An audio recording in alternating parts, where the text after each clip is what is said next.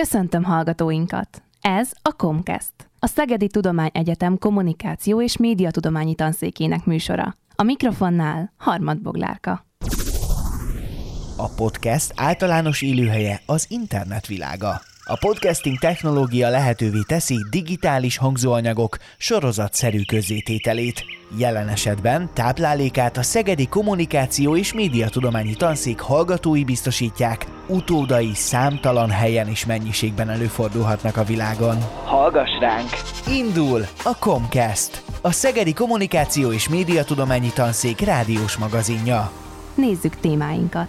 Elsőként a stockholmi Nobel-díj átadó kulisszatitkait ismerhetik meg. Kaptam belépőt Karikó Katalintól, és így a vendégeként beléphettem abba az épületbe, a zenepalotába, ahol ezerkilencszázhuszonhat óta a Nobel-díj átadó ünnepséget is tartják. Cikkie a használt könyv. Cikkie olvasni. Egy antikvárium vezetőjével beszélgetünk. A print az baromira menő, főleg könyvbe. Egyáltalán nincs arról szó, hogy az emberek nem akarnak olvasni. Aztán egy börtönpszichológus mesél majd nekünk, hogy mi rázza meg igazán a munkája során. Nem feltétlenül a dolgoknak a, a brutalitása, valaki elmesél, hogy hogyan ölt meg valakit, hanem sokkal inkább ilyen finom és érzékeny dolgok tudtak igazán szívbe markolóak lenni, ami az embert felkészületlenül értett. Beszámolunk arról, hogy a gazdasági nehézségek miatt vannak családok, akik menhelyre adják kutyájukat. Jellemző ez is, hogy valaki azért szeretné az állatát leadni, mert nem tud már róla gondoskodni, vagy esetleg elveszítette az otthonát, és ahova megy, oda már az állatot nem viheti magával. Majd a gyümölcsborok nyomába eredünk. tizenhét éves lehettem, amikor egy házi buliba készültem, és a saját nagyborom elfogyott, boltban nem kaptam, és akkor fogalmazódott meg bennem, hogy, hogy akkor én ezzel szeretnék foglalkozni. Végül megismerhetnek egy fiatal vajdasági írót, aki tizenegy évesen írta meg első regényét. Nagyon sokszor igénylem azt, hogy leírjam, hogyha valami történik velem. Ezek mai témáink. Tartsanak velünk! Indul a Kommcast! Hallgass ránk! Ez a Kommcast, a Szegedi Kommunikáció- és Médiatudományi Tanszék rádiós magazinja. Történelmi eseménynek lehetett szemtanúja egy szegedi egyetemista. Ugyanis ott lehetett a Nobel-díj átadási ünnepségen. Személyesen tapsolhatott Karikó Katalin biokémikusnak és Krausz Ferenc fizikusnak.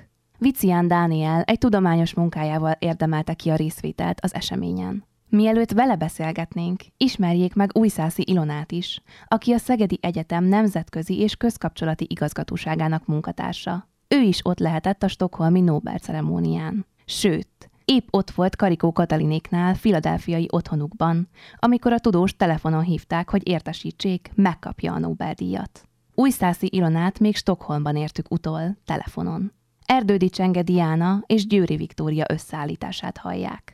Milyen érzés volt részt venni egy Nobel-díj átadó ünnepségen? Én inkább úgy fogalmaznék, hogy a stockholmi Nobel-hét sok-sok érdekes rendezvényén volt kivételes élmény részt venni, ugyanis a Nobel-díj bizottság óriási tapasztalattal úgy építi föl ezt a rendezvénysorozatot, hogy mindenki számára nyújtson élményt is, illetve találkozási lehetőséget. Nagyon sok programja volt Karikó Katalinnak, mondhatom, hogy ő a legnépszerűbb Nobel-díjas, úgy tűnik. És hogyan jött a lehetőség, hogy ön lett a kiküldött tudósító? Nagyon régóta mondhatom, hogy a magyar sajtóban is az elsők között voltam, aki Karikó Katalint megkereste és interjút készített vele, és ezt követően kétezer-húsz áprilisa óta folyamatosan kísérem az életútját, a munkásságát. Nagyon sok uh, olyan rendezvényen vettem részt, ami Magyarországon volt, sajtónyilvános rendezvény. Jártam a szülővárosában, vagy nevelővárosában, kisújszálláson megismertem a rokonait, jártam nagyon sok olyan szegedi és budapesti rendezvényen, ahol ő szerepelt, és lehetőséget nyújtott a Szegedi Tudományegyetem Nemzetközi és Közkapcsolati Igazgatóság arra is, hogy egyes külföldi programjain részt lehessek, kollégámmal, Sahintót István, Kotós kollégával együtt. Jártunk Párizsban, az Amerikai Egyesült Államokban, New Yorkban, Bostonban, a Harvard Egyetemen, ahol ugyancsak a Várna Albert Alapítvány díját nyerte el, és hát természetesen ebből az is következett, hogy ha már ilyen sok díjáról írtam, akkor azt egy nagy projekt keretében bemutattuk egy olyan rangos kiállítássorozaton, amiben nem csak a sajtófotók, hanem műtárgyként léptek elő a különböző kitüntetései, díjai, és ezt kiegészítettük olyan dokumentumokkal, amelyeket Karikó Katalin az alma máterének, a Klebersberg könyvtárban kialakult Karikó gyűjteménynek adományozott, és ez a projekt is nagyon széles körűvé vált, ugyanis virtuális kiállításán növekedett, amely négy nyelven ad nagyon pontos, precíz és sokoldalú információt a munkásságáról, és hát természetesen, amikor elérkezett a Nobel-díj híre, akkor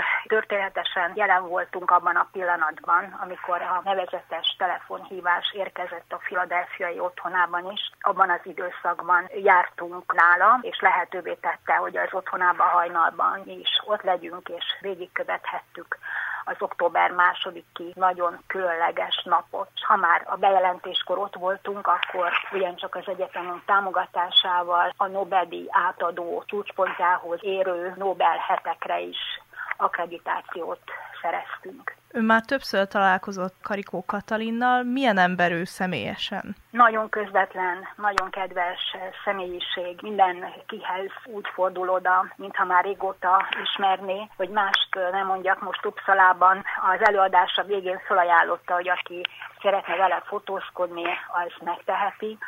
Mondanom se kell, hogy hosszú sor állt. Esetleg Krausz Ferenccel, az idei fizikai Wolf-díj nyertesével ön tudott beszélni? Igen. Igen, több alkalom is volt arra, hogy a két magyar Nobel-díjas találkozzon. Először a Stockholmi Magyar Nagykövetségen rendeztek számukra egy nagyon népes és rangos fogadást. Beszélgettek is néhány szót, természetesen nem először találkoztak, de, de itt mindenképp.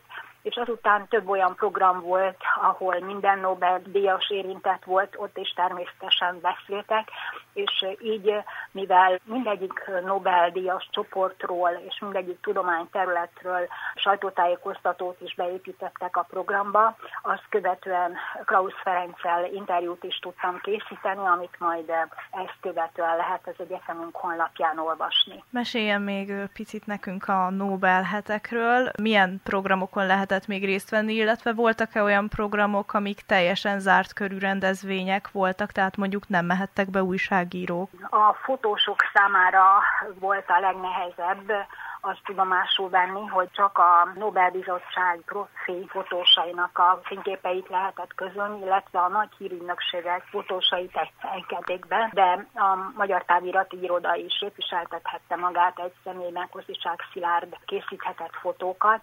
A tudósítók pedig hát háttérinformációkat kaptak, és sok segítséget, de bizonyos rendezvényeket nem közelíthettek meg.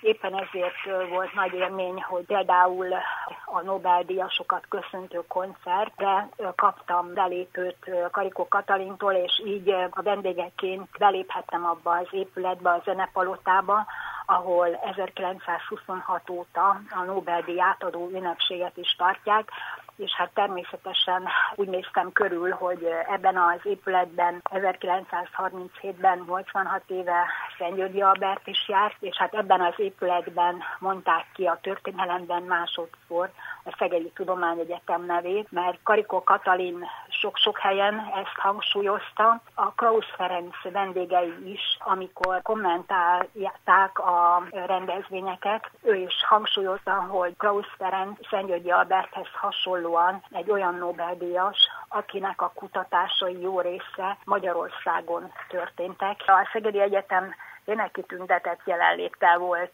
itt, nem csak azért, mert két magyar Nobel-díjas mindegyike kötődik a Szegedi Egyetemhez, hanem amiatt is, hogy Vicián Dániel az első éves vegyész hallgató egy korábbi versenyen elnyerte a jogot, hogy részt vegyen egy fiatalok számára szervezett tudományos fórumon. Az ő programját is kísértük, amennyire lehetőséget biztosítottak erre a szervezők, és mondhatom, hogy kiváló előadást tartott. A Szegedi Egyetem első éves vegyész hallgatója, Vicián Dániel tudományos munkája révén szintén meghívást kapott a Nobel-díjátadóra, de akkor még csak remélhette, hogy akár magyar Nobel-díjasnak is tapsolhat majd. Vicián Dániellel beszélgetünk arról, hogy hogyan érdemelte ki a meghívást, hogy mit tanulhatott Karikó Katalintól, és hogy mit gondol a tudomány fontosságáról. Ha három éve azt mondták volna neked, hogy Stockholmba utazol a Nobel-díjátadó ünnepségre, akkor ezt el tudtad volna hinni? Nem, szerintem nem. Három éve, éve még ez az egész világ, meg ez az egész lehetőség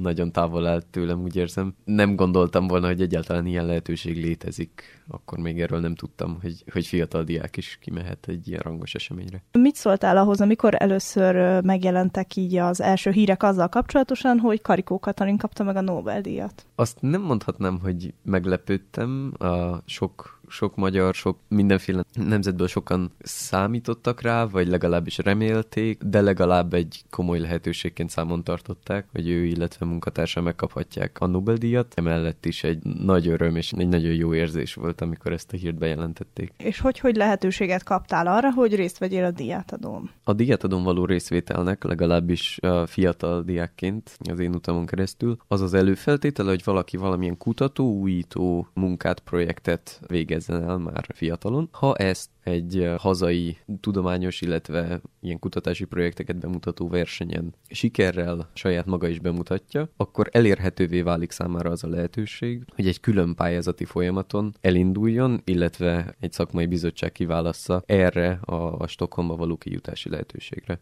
Légy szíves, mesélj egy kicsit bővebben erről a kutatómunkádról, illetve a versenyről. A kutatómunkámat a Szegedi Tudományegyetemen, az em té á es té a Lendület biokolloidok kutatócsoportjában végeztem, ezt kétezer-huszonegy óta. Kémiával, kolloid kémiával, azon belül is antioxidáns enzimutánzó anyagokkal foglalkoztunk, és ez a projekt lehetőséget adott, hogy a középiskolai tanulmányaim utolsó évében ezeken a hazai versenyeken két nagy ilyen megmérettetésen vettem részt, a Tudokon, illetve az Otion. A te kutatói munkáddal kapcsolatosan tudnál pár szóban beszélni a biokolloidokról? A munkánk során az volt a célunk, hogy antioxidáns anyagokat hozzunk létre, olyanokat, amelyek képesek utánozni enzimeket, megkerülve számos hátrányos tulajdonságukat. És azáltal, hogy kombináltuk őket, kompozitot képeztünk belőlük, valamint stabilizálhattuk is ezeket az anyagokat. Minden olyan területen használhatók lehetnek a jövőben ezek az anyagok, ahol antioxidáns enzimeket használunk, legyen ez a gyógyszeripar, az élelmiszeripar, csomagolóipar, a textilipar, illetve számos más ágazat. Hogyan reagáltál arra, amikor megtudtad, hogy részt vehetsz ezen az eseményen? Ennek a pályázati folyamatnak a legvége egy interjú volt gyakorlatilag, és ott rögtön a zsűri határozott, tehát jelen lehettem személyesen, amikor kiválasztásra került a delegált fiatal. Egyáltalán nem voltam biztos abban, hogy én kerülök majd kiválasztásra, úgyhogy tényleg a meglepetés volt a legerősebb érzés akkor. És hogyan zajlott maga a díjátadó? Stockholmban alapvetően egy hetet tölthettünk kint a Stockholmi Ifjúsági Tudományos Szeminárium program keretein belül. Hatodikán, szerdán a saját projektünkkel kellett mindenféle formában bemutatkoznunk svéd középiskolás diákoknak, és részben tudományos, részben ismeretterjesztő jelleggel kellett elsősorban inspiráló szándékkal fordulni feléjük, és egy minél színesebb képet adni nekik, így a természettudományokról, illetve az arról, hogy fiatal kutatók mégis mit tehetnek ezen a területen. Ezek után már konkrétabban a Nobel-díjátadóval kapcsolatos események következtek, lehetőségünk volt Nobel előadásokat látogatni fizikai, kémiai, illetve orvostudományi témában, valamint a hivatalos ünnepi ceremónián is részt vehettünk a nagy koncertteremben, ahol ünnepélyesen átnyújtották a díjazottaknak a, a díjaikat, majd pedig a Nobel vacsora, illetve egy ilyen záró parti következett, erre mind hát egyedülálló módon lehetőségünk volt belépni. Szerinted miért lehet Karikó Katalin szakmai szempontból példakép az es té hallgatóinak? Itt elsősorban szerintem a kitartását emelném ki. Az önéletrajzi könyvében is olvashatjuk, hogy mennyi fáradhatatlan munkát fektetett bele abba, hogy oda juthatott a tudományos világ csúcsára, és fontos belátnunk, hogy az ötlet, a kreatív géniusz az egy jól hangzó koncepció, de önmagában az ő példáján keresztül legalábbis bennem ez csapódott le, hogy keveset számít, hogyha nincs mögötte a munka, nincs mögötte a szorgalom, nincs mögötte a kitartás, és nincs mögötte egy olyan ember, legalább saját maga, aki hisz az adott ötletben. Ez talán minden hallgató számára egy fontos üzenet lehet. Mit üzennél univerzálisan az egyetemista hallgatóknak, hogy miért érdemes szeretni a tudományt? Szerintem a tudományt azért érdemes szeretni, mert rájöhetünk az igazságra, illetve rájöhetünk valahogy arra, hogy egy adott folyamatot, legyen az akármilyen kis vagy nagy léptékű, mi mozgat, mi befolyásol, és hogyha felfedezünk valamit, ahogy azt a Nobel-díjasok példája bizonyítja, akkor egy kicsit közelebb kerülünk a valóságnak a megértéséhez, és ez egy olyan dolog, amit a, a természettudományok szerintem egyedülállóan szolgáltatnak. Esetleg van bármi, amit igazából ez a díjátadó vagy a Nobel-díjasok által prezentált előadások így megmozgattak benned, és azt mondod, hogy egy új projekt ötletét vetették fel? Közvetlenül új projekt ötletet nem kaptam szerintem ez alatt az esemény alatt. Arra viszont számos példa és inspiráció érkezett, hogy milyen fontos is a, a multidisziplinaritás, illetve interdisziplinaritás, és hogy mennyire fontos is az embernek más környezetben, más témával kipróbálnia magát, feszegetnie a saját határait, és hogy milyen gyönyörűen több terület kicsúcsosodhat egy-egy nagy felfedezésben, egy-egy nagy áttörésben, amelyet szerintem idén több Nobel-díj is szépen igazolt. Ez a Kommcast. hétszázezer forintot fizetett valaki Petőfi Sándor egyetlen regényének első, ezernyolcszáznegyvenhatos kiadásáért. Mások két millió forintot adnak régi, például ezerhatszáztizenkettes bibliákért. Ezek a tételek az Antikvarium pont hu online aukciójában tűntek fel. Az online antikváriumban több mint egy millió könyvet forgalmaznak. A következő percekben Hovanecz Balást, az Antikvarium pont hu alapító tulajdonosát, könyves trendekről, inflációról és a magyar olvasók könyves szokásairól kérdezzük. László Liza interjúja. Volt idén bármilyen használt könyves trend? Kirívó trend, azt szerintem nem volt rólunk, viszont annál több információ megjelent mindenhol. De mondjuk most nagyjából egy olyan egy hete volt az Indexen egy cikk, kizárólag az antikvarium pont hu-nak az aukciójáról, hogy milyen dolgok vannak ábrázolva, hogyan van mondjuk egy Petőfi Sándor első kiadás, vagy pont az a biblia, ami most mondjuk két millió forintért elkált, annak azért látható volt, hogy elég magas az érdeklődése. Egy joppenheimi biblia, ami szintén most jelenik meg a piacon szinte először. Tehát ezek, ezekről folyamatosan vannak cikkek, és megírják őket elég nívós lapok. De nagyjából erről az aukcióról is mondjuk megjelent öt cikk, az előzőről meg tizenöt. És volt az aukcióitok között olyan ebben az évben, ami kimagaslóan érdekes lehetett a vásárlóknak? Hát mivel most az a jelenlegi aukció volt a rekorder, tehát ugye minden szempontból, de nem csak ilyen számokban, hogy, hogy mondjuk nem tudom, hétezer licit érkezett az utolsó napon, vagy, vagy az, hogy több mint ötszázan vásárolnak, hanem az, hogy látszik az, hogy az emberek azok a, oda figyelnek arra, és tudják azt nagyjából, hogy mi az a, az érdeklődési kör, amiket meg akarnak venni, és most már nem sajnálják rá a pénzt. Én ezt látom. Az a közönség, aki az aukción követiteket, illetve az a közönség, aki a normális használt könyveket keresi, ők ö, van metszetük, és ugyanazokról az emberekről beszélünk, vagy itt a vásárlói csoportotok azért jelentősen eltér? Biztos, hogy valamiben eltér, mert a gyűjtők, vagy azok, akik hajlandók magasabb összeget áldozni egy könyvért, az biztos, hogy más-más réteg is lehet.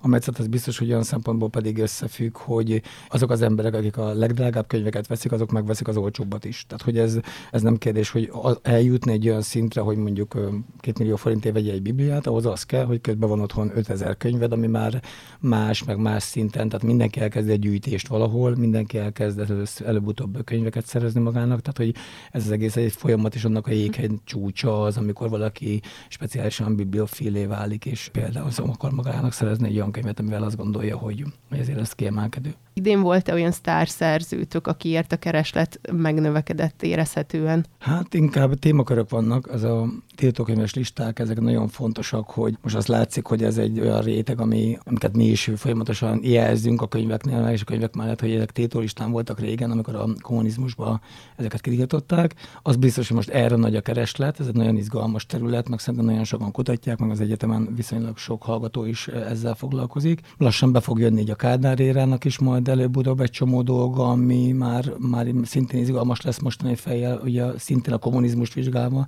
Nekem nyilván már ismerős, mert én mondjuk ebben nőttem föl, de, de valakinek ez teljesen idegen. Befolyásoljanak-e titeket az aktuál politikai döntések, és itt mindannyiunk által ismert gyermekvédelmi törvény, könyvfóliázás az, amit behoznék. Nyilván az online, mert hogy az antikváriumotok az online platformon működik, ott azért egy könyvfóliázás nehezebb értelmezni, de nyilván az, hogy hogy tematizálják, vagy milyen tartalmi csoportba kerül az adott könyv, azt a törvény is tudja befolyásolni. Ez rátok hatott? Nyilván arra figyelni kellett, hogy ott ne tudjanak bemenni, tizennyolc év alatti tartalmat ki kellett tenni, de ez nagyjából ennyi. Tehát teljesen más a dolog, a fóliázás az nem vonatkozik ránk, főleg azért, mert nincs boltunk. Tudjátok szegmentálni a vásárlóitokat? Igen, nagyjából tudjuk, igen. Tehát ez a huszonnégy évtől harminchat éves korosztály, azon belül is a nők nagyon nagy arányban vannak. És hogy népszerűsítitek magatukat? Tehát, van, volt idén valami kampányotok, marketing kampány, ami, mert hogy ez egy olyan korosztály, amire azt gondolná az ember, hogy azért a print, a nyomtatott könyv már nem feltétlen a legnagyobb érdeklődési kör. Vagy ez egy olyan igény, amit egyébként nem külön marketinggel értek el, hanem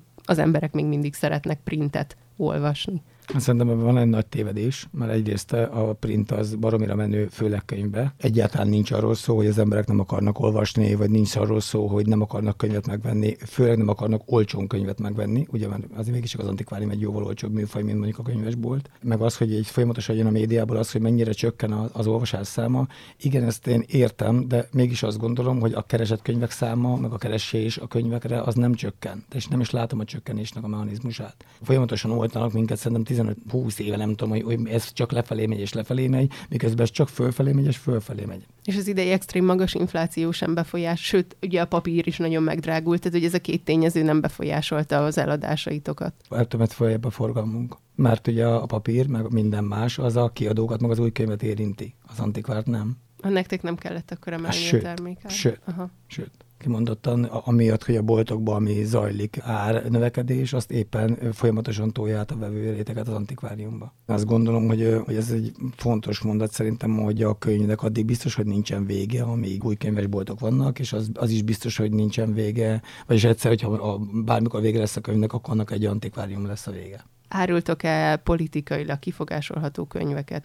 Van egy határ, amit elvi alapon kizárok, tehát nyilván hmm. meg van egy olyan, egy olyan öt-tíz könyv, amire azt mondom, hogy nem, ezt nem, egyáltalán nem, nem engedem meg, hogy áruljuk, de, de ami már annak az elemzése, vagy abból következtetések, vagy már azoknak nem feltétlen egyenesági írományai, azokat, azokat beengedem. De ugyanígy nem engedem az úszító témát. És ezt hogy tudjátok szűrni? Nagyjából ismerjük azt a tíz könyvet, ami erről szól, és ezt nem kell engedni. Szokott egyébként karácsonykor egy ilyen kiugrás lenni az eladásokban, akár aukciónál, akár a sima könyveknél, vagy ez egy olyan tendencia, ami egyébként növekszik, és mondjuk jövő tavasszal még, még magasabb számokat lehet majd előrejelezni? Általában növekszik, de a karácsony az nyilván megdobja azt az egészet, de, de mondjuk azt, hogy hétezer licitet adjanak egy nap, vagy egy este, az nagyon extrém eddig. Hogyha bármilyen könyvritkaságot megszerezhetnél, akkor mi lenne az? Nincsenek ilyen vágyaim, ezekre régen letettem, ráadásul én nem csak antikvárius vagyok, hanem műkereskedő is, és mondjuk, a, így, hogyha arról van szó, akkor festménybe, vagy, vagy kerámiába, vagy egyéb tárgyakban is sokkal jobban vonzódom a, magához a tárgyakhoz,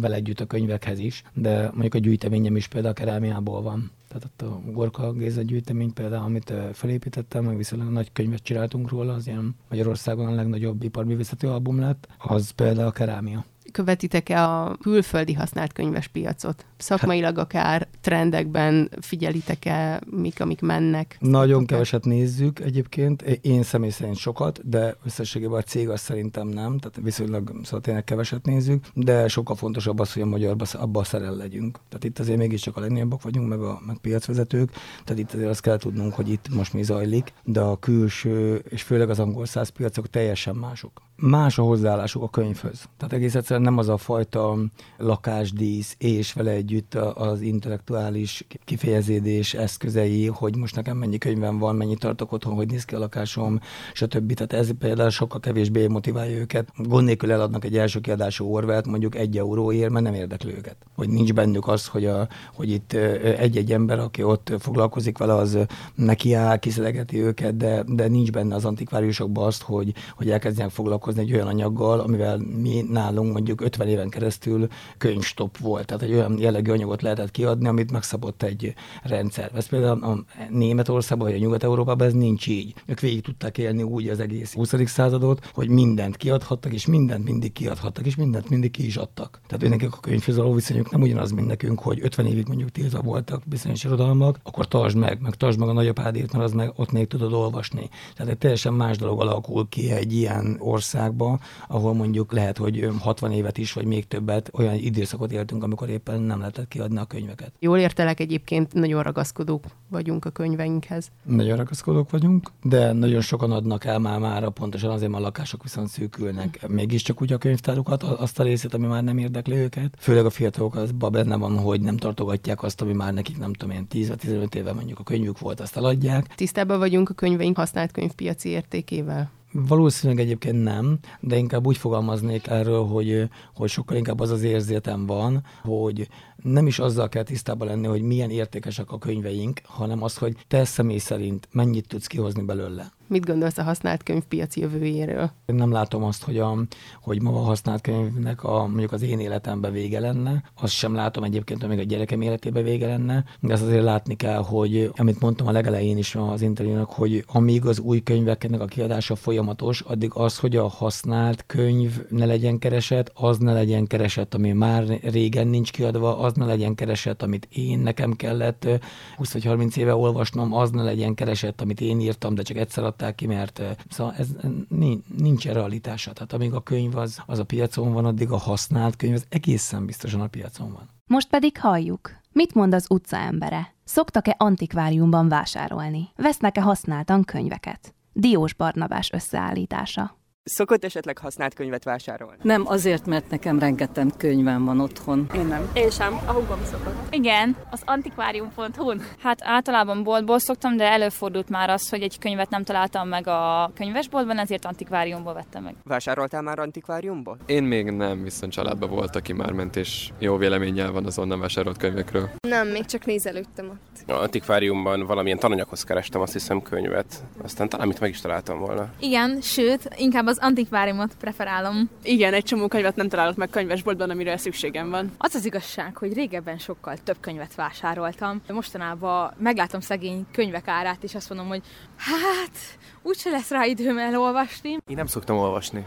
Nagyon gáz, de én sem szoktam olvasni. Én használt könyveket nem szoktam venni. Hát nekem a hugom az egy igazi könyvmoj, szóval most tervezek neki könyvet venni. Felmerülhet esetleg, hogy antikváriumból vesztek könyvet? Hát ha ajándékkönyvet veszek, akkor mindenképp újonnan, de magamnak szoktam antikváriumban is, hogyha találok olyan könyvet, ami, ami ott jó áron kapható, már ugye olcsóbb, mint egy könyvesboltban, viszont nem olyan minőségű. Már volt olyan, hogy például verseskötetet kizárólag csak antikváriumban lehetett kapni, ezért így körül vadásztam így az egész várost. Minden egyes antikváriumoshoz bementem, hogy megvan-e neki az adott versgyűjtemény.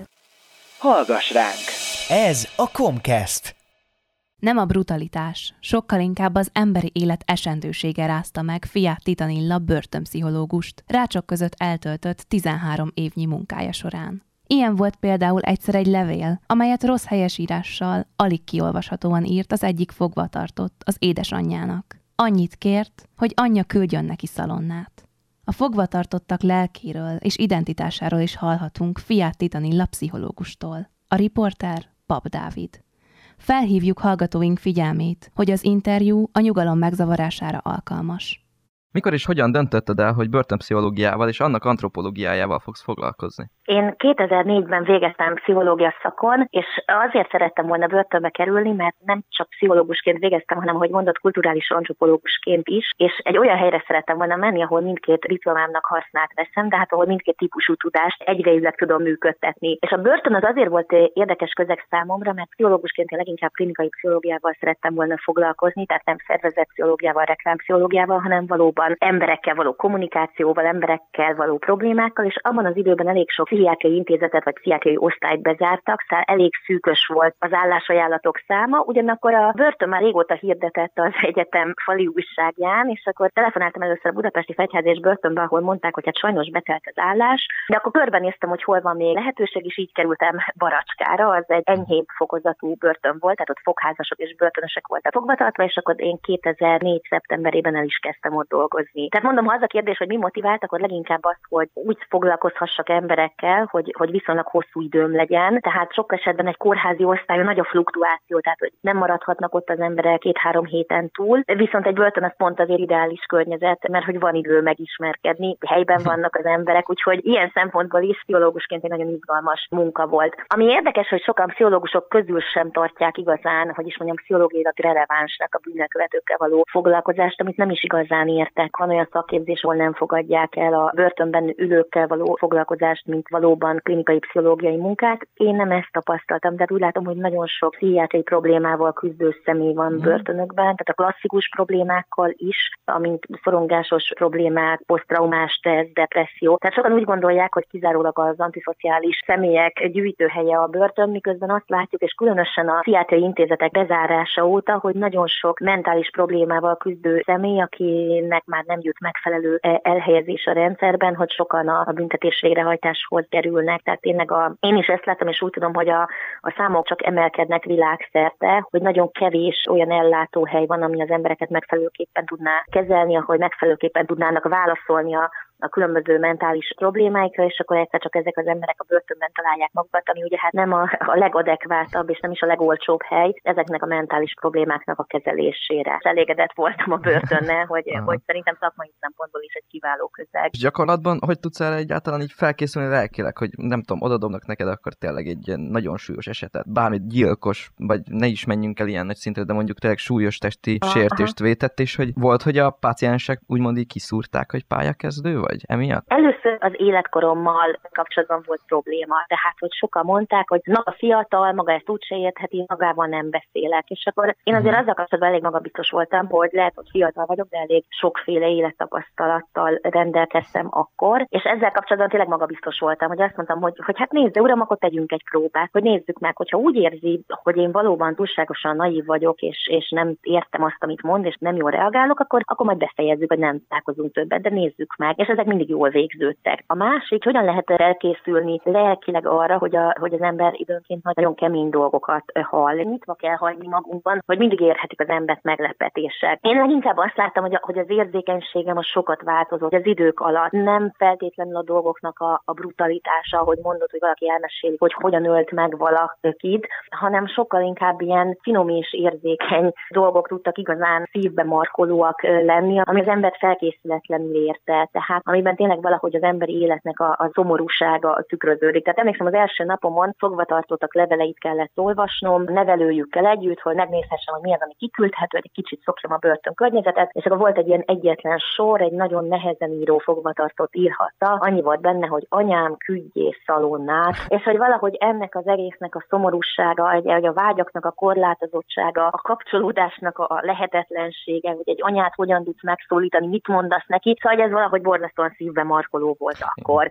Tehát, hogy akkor tele lett könnyel a szemem. Erre gondolok, akkor, amikor azt mondom, hogy sokszor tényleg az ilyen nagyon-nagyon finom dolgok, amit nem tudom, bábelőadást tartunk a fogvatartottakkal, és, és bejönnek a gyerekeik, és akkor oda, oda leülnek, és ahogy báboznak a fogvatartottak, azok a gyerekek bekiabálnak a, a bábozóknak, és együtt mozognak a történeten. Tehát, hogy sokszor az ilyen nagyon finom részek, azok, azok még jobban megérintettek, mint maga a brutalitás, mint ahogy kérdezted, hogy mondjuk emberölésnek a meglehetősen grafikus bemutatása, leírása, visszaemlékezése során. Hát nem mondom, hogy nem ütött meg úgy Isten igazából ez a része is, de mondom, hogy a másik, amikor mondjuk valaki szembesül a tettével, vagy amikor mondjuk valaki arról mesél, hogy őt gyerekként hogyan kínozták. Tehát, hogy sok esetben ezek a, az emberi élet törékenységét megmutató részletek, azok sokkal keményebben szíven ütöttek. De és hogy ki is lehet kapcsolni az... amúgy ezt az érzelmesebb énedet, vagy egyáltalán megéri-e kikapcsolni? Hogy szerintem nem. Tehát, hogy azt az tudni kell pszichológusnak is, és az antropológusoknak, hogy mi a személyiségünkkel dolgozunk. Tehát, hogyha ha ezt nem engedjük magunknak, ha nem érintődhetünk meg, akkor nem tudunk rezonálni érzelmileg a másikra, és nem tudunk empatikusak maradni. Uh-huh. Tehát szerintem ez egyáltalán nem baj, hogy az ember érzelmileg is mozog a másikkal. Természetesen ennek az intenzitása azért valamilyen szinten szabályozandó, tehát én nem omolhatok össze, és nem törhetek ki kontrollálatlan zokogásban egy-egy ilyen történetnek a hallatán, de azért az, hogy én megérintődöm ettől, és ez valamennyire látszik, az szerintem nem baj, sőt, akkor a másik is ember is érzi, hogy így mész vele, és, és benne vagy az ő történetében, szóval szerintem ez a része nem gond. A, amit szoktak kérdezni, hogy akkor most kívül lehet-e hagyni a börtönnek, hogy lehet ettől, ettől elszabadulni. Nekem sokat segített a, a világképemnek a, a helyreigazításában az, hogy én olyan emberekkel tudtam beszélgetni, amivel más, akikkel más emberek csak a hírekben, ilyen, hogy is mondjam, szenzációhajhász módon találkoztak. Tehát sok esetben szerintem, aki egy ilyen bulvár újságot olvas, vagy híradót néz nap, mint nap, annak egészen más lett a világképe, mert hogy ezek ilyen légből kapott rettenetek, amik váratlanul sújtanak le az ártatlan áldozatokra, szóval ez egy rettenetes világ. És azáltal, hogy én ezekkel az emberekkel beszélgetni tudtam, azáltal mégiscsak valamiféle magyarázat került ebbe. Még ha nem mondom, hogy egy racionális magyarázat és minden pontján kiszámíthatóbb lett számomra a világ, de valahogy értelemmel és jelentéssel telítődött, ami szerintem sokaknak így nincs meg. Tehát, hogy azok az esetek, amikor jaj, jó szomszéd volt, soha nem gondoltuk volna, stb. Tehát, hogy az emberek ebből egy olyan világot állíthatnak össze maguknak, amiben a bűncselekménynek egyszerűen nincsenek okai, nincs jelentése, teljesen random módon váratlanul csap le, de bárki áldozattá válhat. És hogy úgy, hogy én tulajdonképpen beszélhetem ezekkel az emberekkel, nekem sokkal inkább az volt a megélésem, hogy ennek van valamiféle jelentése, legfeljebb valamilyen belső értelme, amit az elkövető értelemnek lát. Ez a tipikus sztereotipizált börtönkép, ez így, így bebizonyosodni látszik talán? Igen, de hogy ez nem ennyire egyszerű. Tehát, ha valaki pusztán testi erővel rendelkezik, az önmagában nem garantálja, hogy mindenben nagyobb szava és nagyobb, nagyobb hatalma lesz. Tehát ehhez a testi erőhöz, ehhez nagyon sok minden egyéb dolognak is párosulnia kell. Ráadásul a testi erő az egy meglehetősen esékeny dolog, mert, mert nagyon könnyen az ember elveszíti az egészségét, én több fogvatartottal találkoztam, hogy vagy vérzést kaptak, vagy valamilyen betegséget, és hirtelen az ember a testsúlyának a felét elveszítheti. De ami talán még ennél is, vagy emellett még nagyon fontos, az a bűnözői kapcsolatokkal való ellátottság. Tehát, hogy ki vagy te, mennyire, mennyire épültél be a bűnözők közösségébe. Tehát sokszor azt lehet látni magyar börtönökben, hogy többnyire, hogy lokális alapon szerveződnek ezek a csoportok, tehát, hogy ahogy Amerikában inkább az etnicitás, tehát, hogy uh-huh. fekete vagyok, fehér vagyok, latin vagyok, nem tudom, mi vagyok. Magyarországon ennyire nincs meg ez a. E, szerintem Magyarországon, Magyarországon a lokalitásnak van jelentősége, aha. tehát borsodiak vagyunk, pestiek vagyunk, tehát, hogy, hogy sokkal inkább ez a logikája. Megint csak azért, amit az előbb mondtam, hogy egyszerűen ki kit ismer, az sokkal jobban igazolható. Ilyen alapon, ugye Magyarországon sokkal kevésbé rassz vagy, vagy etnicitás alapján szerveződnek a bűnözői csoportok. Tehát Amerikában, hogyha bizonyos közösséghez tartozol, leinformálható vagy, ha te a mexikán maffia vagy a maraszalvadúdzsa tagja vagy, akkor könnyen lehet információt szerezni róla. Tehát ugye a kinti csoportok is jellemzően szerveződnek gengasz vagy etnicitás alapján. Magyarországon viszont elősebb a lokalitás, tehát jellemzően területi alapon kezdenek el bandázni, mennek szívesebben egymással zárkára, tehát pestiek a pestiekkel, borsodiak a borsodiakkal, és sokkal inkább így húzódik ez a törésvonal. Megfigyelhető kis börtönökbe is, tehát hogyha a börtön Miskolcon van, akkor ott nem tudom, Miskolc különböző negyedei között húzódik ellentmondás, az avas lakótelepiek, nem tudom kik ellen, akik faluból jöttek Borsod megyéből. De ha ezek az emberek, akik ott még torzsalkodtak, meg, meg ellentétben álltak egymással, Budapestre kerülnek, akkor nagyon fontos, hogy összefogjanak. Tehát uh-huh. akkor a, a korábbi sérelmeket is félre tudják tenni, mert tudják, hogy mondjuk a pestiekkel vagy dunántúliakkal szemben akkor tudnak erősek lenni, hogyha együtt vannak és összefognak. És ilyen szempontból nagyon érdekes, hogy hogyan mozognak azok a szimbolikus határok, amik fontossá válnak. Hogyha ezek a borsodi-pesti szemben álló csapatok bekerülnek egy angol börtönbe, akkor teljesen mindegy, hogy borsodi volt, vagy pesti, és korábban meg összeverekedtek, akkor ők magyarok. Tehát tök érdekes ez, hogy az identitásnak melyikek lesznek a kiugró dimenziói, amiket éppen az adott helyzetben működtetnek és mozgatnak. Ez a Kommcast. Volt, aki azért adta menhelyre kutyáját, mert a gazdasági válság és az infláció miatt nem maradt pénze arra, hogy ellássa kedvencét. Az inflációt persze a menhelyek is megérzik. Kevesebb az adomány, drágább az energia, a gyógyszer, az állatorvosi költség és a kutyák etetése is. A Tappancs Állatvédő Alapítvány kuratóriumi tagja, Gácsi Mária mesél részleteket. Az interjút Bodó Tamara készítette.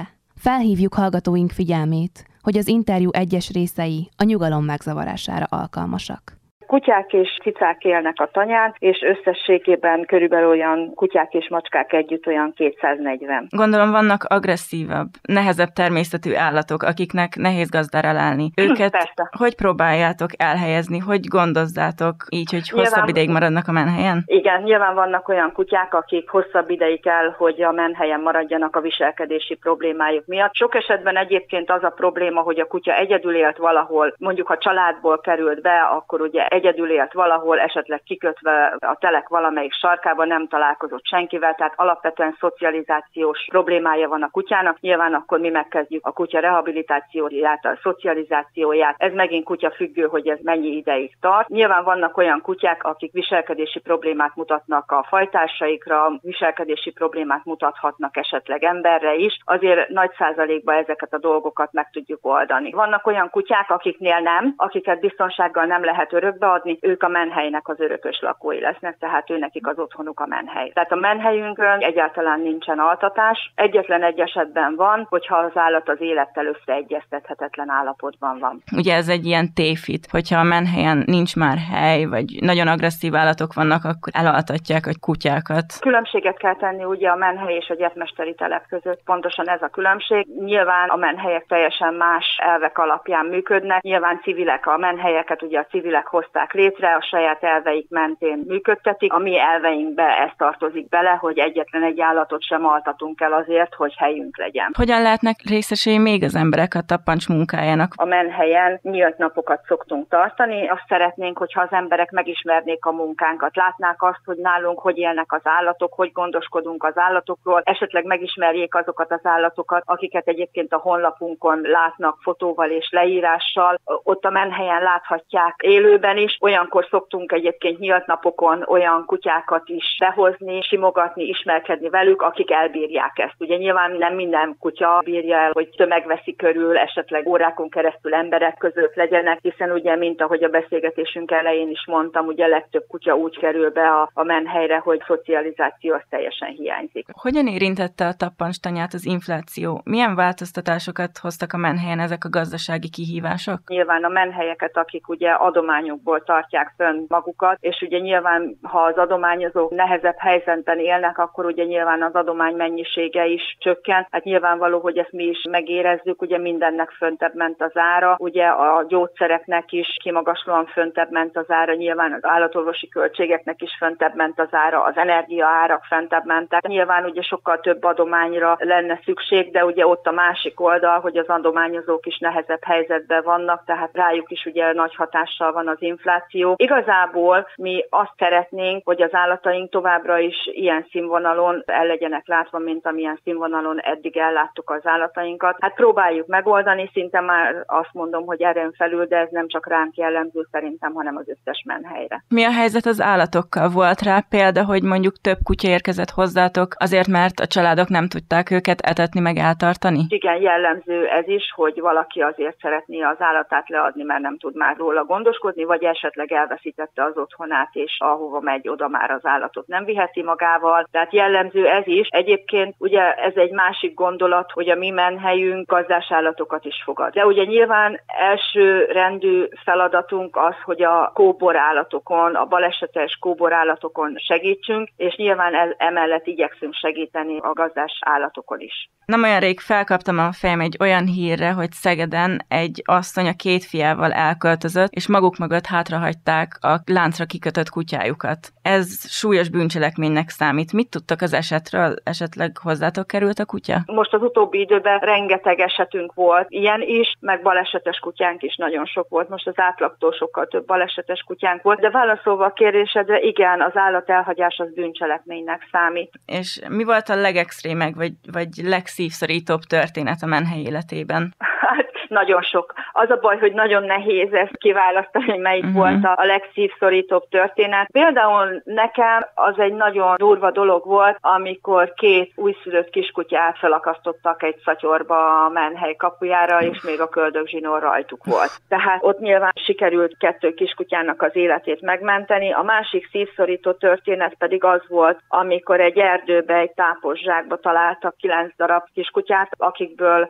három kiskutya még életjeleket mutatott, de sajnos amikor bekerültek, ugye a legnagyobb igyekezetünkre kettőn, kettőt elveszítettünk, és egy, egy kiskutyát sikerült megmenteni. De ugyanilyen probléma egyébként a gazdás kutyákkal is van, hogy a gazda szerint teljesen jó állapotban van a kutya, és a kocsiból nem tudott kiszállni, olyan állapotban volt, úgyhogy menni nem tudott. A térdeiről le volt kopva a, a, a bőr, mert nem tudott lábra állni, és úgy húzta magát a hátsó lábain, és a gazda szerint a kutya jó állapotban volt. Tehát ezt lehetne lehetne sorolni, tehát az állatvédelem a szép oldal, ugye, hogy azt látjuk, hogy mentjük az állatokat, és milyen szuper jó gazdákat találunk neki, de hogy az az út, amíg eljutunk odáig, az mikből áll, ez a borzasztó része. De egyébként én azt mondanám, hogy ha ezt a durván kétszázötven férőhelyes menhelyet fölbővítenénk ötszázra, az is kevés lenne.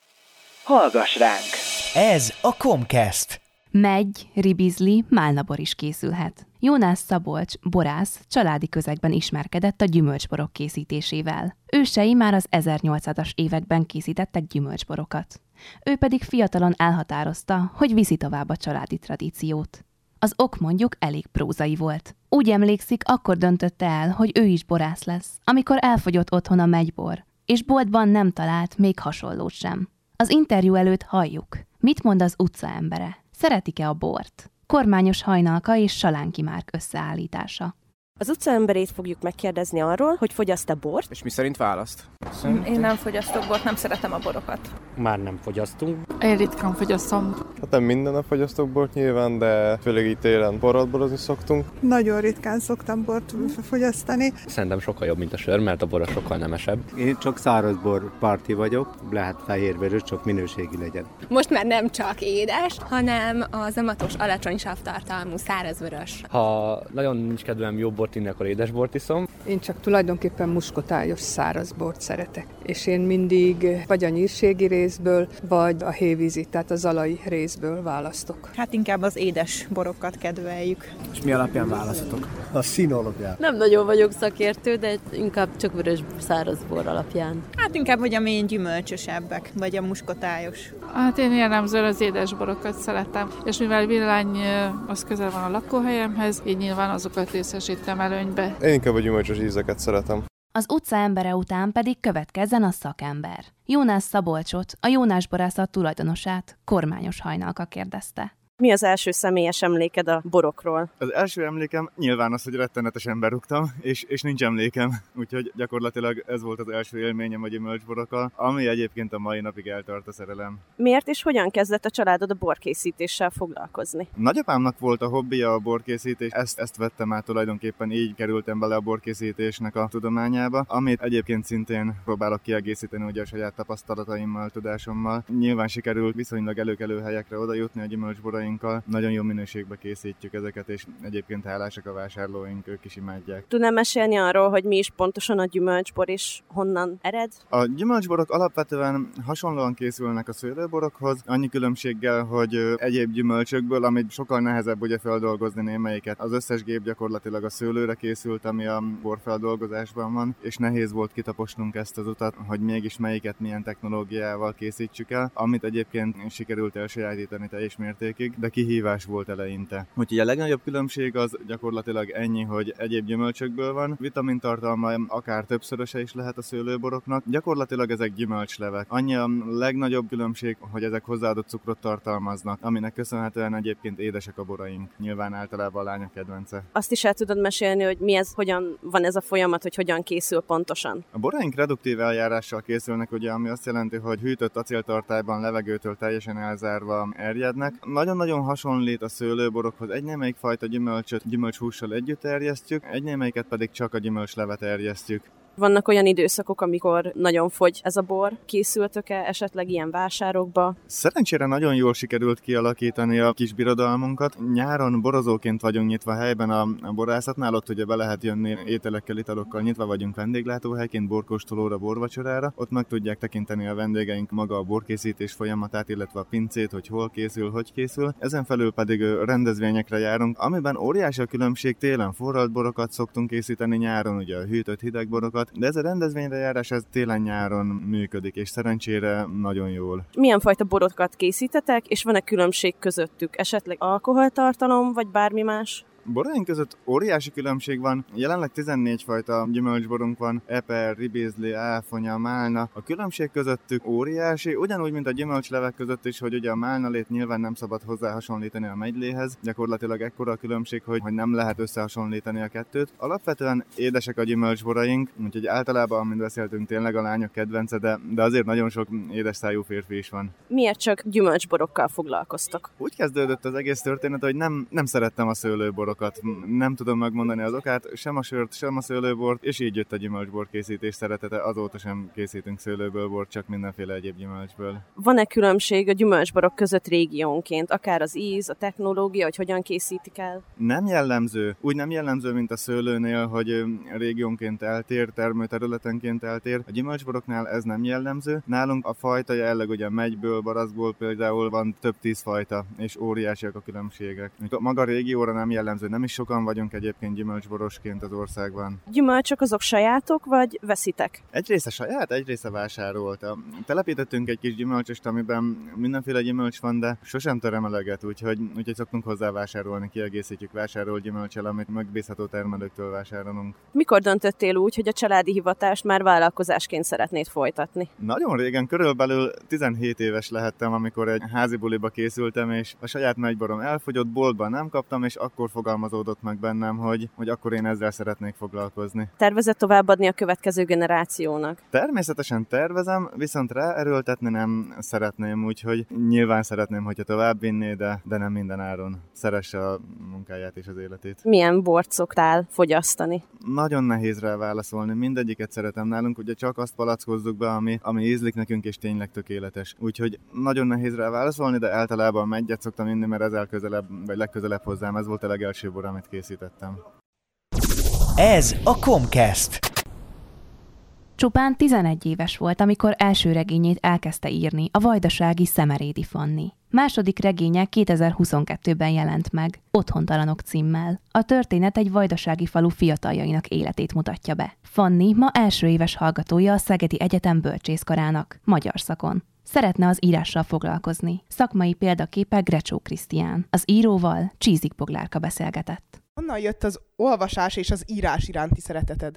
Már kiskoromban nagyon sok könyvet olvastam a szüleimnek köszönhetően. Apám mindig nagyon sok könyvet hozott haza, meg jártunk könyvtárba is együtt, és megszerettette velem az olvasást. Mi motivált tizenegy-tizenkét évesen arra, hogy írj egy regényt? Szerintem ez így az olvasás szeretetével együtt alakult ki, nem volt különösebb indító okom rám. Egyszerűen szimpatikusnak tartottam azt, hogy, vagy vonzónak tartottam azt, hogy én is írjak valamit. Ki figyelt fel rád, és hogyan? Miután elkészült a kézirat, az általános iskolás magyar tanárnőm valahogy megtudta, és nagyon sokat kérdezősködött róla, meg sokat faggatott, és ő indítványozta valójában a kiadatását. Akkor a magyar tanárnőd adatta ki a regényeidet? Ez csak az elsőnél volt így, hogy ő indítványozta, utána a, mikor az Otthontalanokat megírtam, akkor én magamtól pályáztam a könyv kiadására, és ebben már egyáltalán nem játszott szerepet a magyar tanárnőm. És miből merítesz ihletet az írásaidhoz? Nagyon sokat olvasok, meg a saját életemből is sok mindent merítek. Hogyha történik velem valami, akkor arról szeretek írni egy novellát, vagy szeretem belefűzni valamilyen módon egy regénybe. Tehát akkor az Otthontalanok című regényed is saját életedből lett merítve, vagy a saját történeteidből? Van benne sok dolog, amely a saját életemben is megtörtént, de a fikció is sok benne. Mivel motiválod magad arra, hogy leülj és papírra vesd a gondolataidat? Tehát vannak-e valamilyen bevált trükkjeid, hogy tényleg nekem most le kell ülnöm, és nekem most írnom kell? Nem szoktam erőltetni az írást, nem igyekszem magamat rábeszélni az írásra, hanem inkább nagyon sokszor igénylem azt, hogy leírjam, hogyha valami történik velem. Miért választottad a bé té ká-n a magyar szakot? Szerintem ez áll hozzám a legközelebb, főleg a magyar szaknak az irodalmi része érdekel, és emiatt döntöttem úgy, hogy így szeretnék tovább tanulni. Tehát akkor a jövőben e fajta karriert is képzelsz el magadnak, ugye? Nagyon szép lenne, hogyha ez sikerülne. Hát igen, szeretném. És az Otthontalanok című regényedből melyik szereplő áll a legközelebb hozzád? Én Esztert szeretem a legjobban, aki a főszereplőnek a nővére, mert úgy érzem, hogy mindenkivel nagyon igazságos, meg empatikus, úgyhogy ő, ő áll hozzám a legközelebb. És neked melyik a kedvenc könyved? Ez nagyon nehéz kérdés. Hogyha mindenképpen választani kellene egyet, akkor lehet, hogy az Abhegyezőt választanám Szeringertől, mert szerintem nagyon érdekes a, a nézőpont, amiből ír, és témája is, és tudok azonosulni a főszereplőjével. És van-e olyan író, vagy esetleg költő is akár, aki inspirál, hogy továbbra is írj? Nagyon szeretem Grecsó Krisztiánt, nagyon inspirál az írás, és nagyon tetszik az a hangulat, amit meg tud teremteni a szövegeiben, és én is valahogy ezt próbálom rekonstruálni a saját szövegeimben, mert én is szeretnék egy, egy hasonlóan jó atmoszférát teremteni a saját regényeimben. És melyik kiadónál pályáztál arra, hogy a könyvet tényleg megvalósuljon? Az Újvidéki Fórum könyvkiadónál pályáztam. Évente meg szokott jelenni a harminc éven aluli szerzők számára kiírt pályázat, és én is ezt pályáztam meg kétezer-tizenkilencben. Ez a Kommcast. Ez volt a Kommcast, a Szegedi Tudományegyetem Kommunikáció- és Médiatudományi Tanszékének havonta jelentkező rádiós magazinja. Köszönjük figyelmüket! A műsor elkészítésében részt vett Kormányos Hajnalka, Győri Viktória, László Liza, Erdődi Csenge Diána, Csízik Boglárka, Bodó Tamara, Papp Dávid, Salánki Márk, Diós Barnabás, valamint Nagy Laura, Kapás Csilla, Dankó László, Pusztai Bertalan és a felelős szerkesztő Hegedűs Márk. Búcsúzik a műsorvezető Harmat Boglárka. Ha van kedvük, korábbi műsorainkat is meghallgathatják a Spotify-on, ahol megtalálják interjúink hosszabb változatát is. Találkozunk a jövő hónapban is, a viszonthallásra!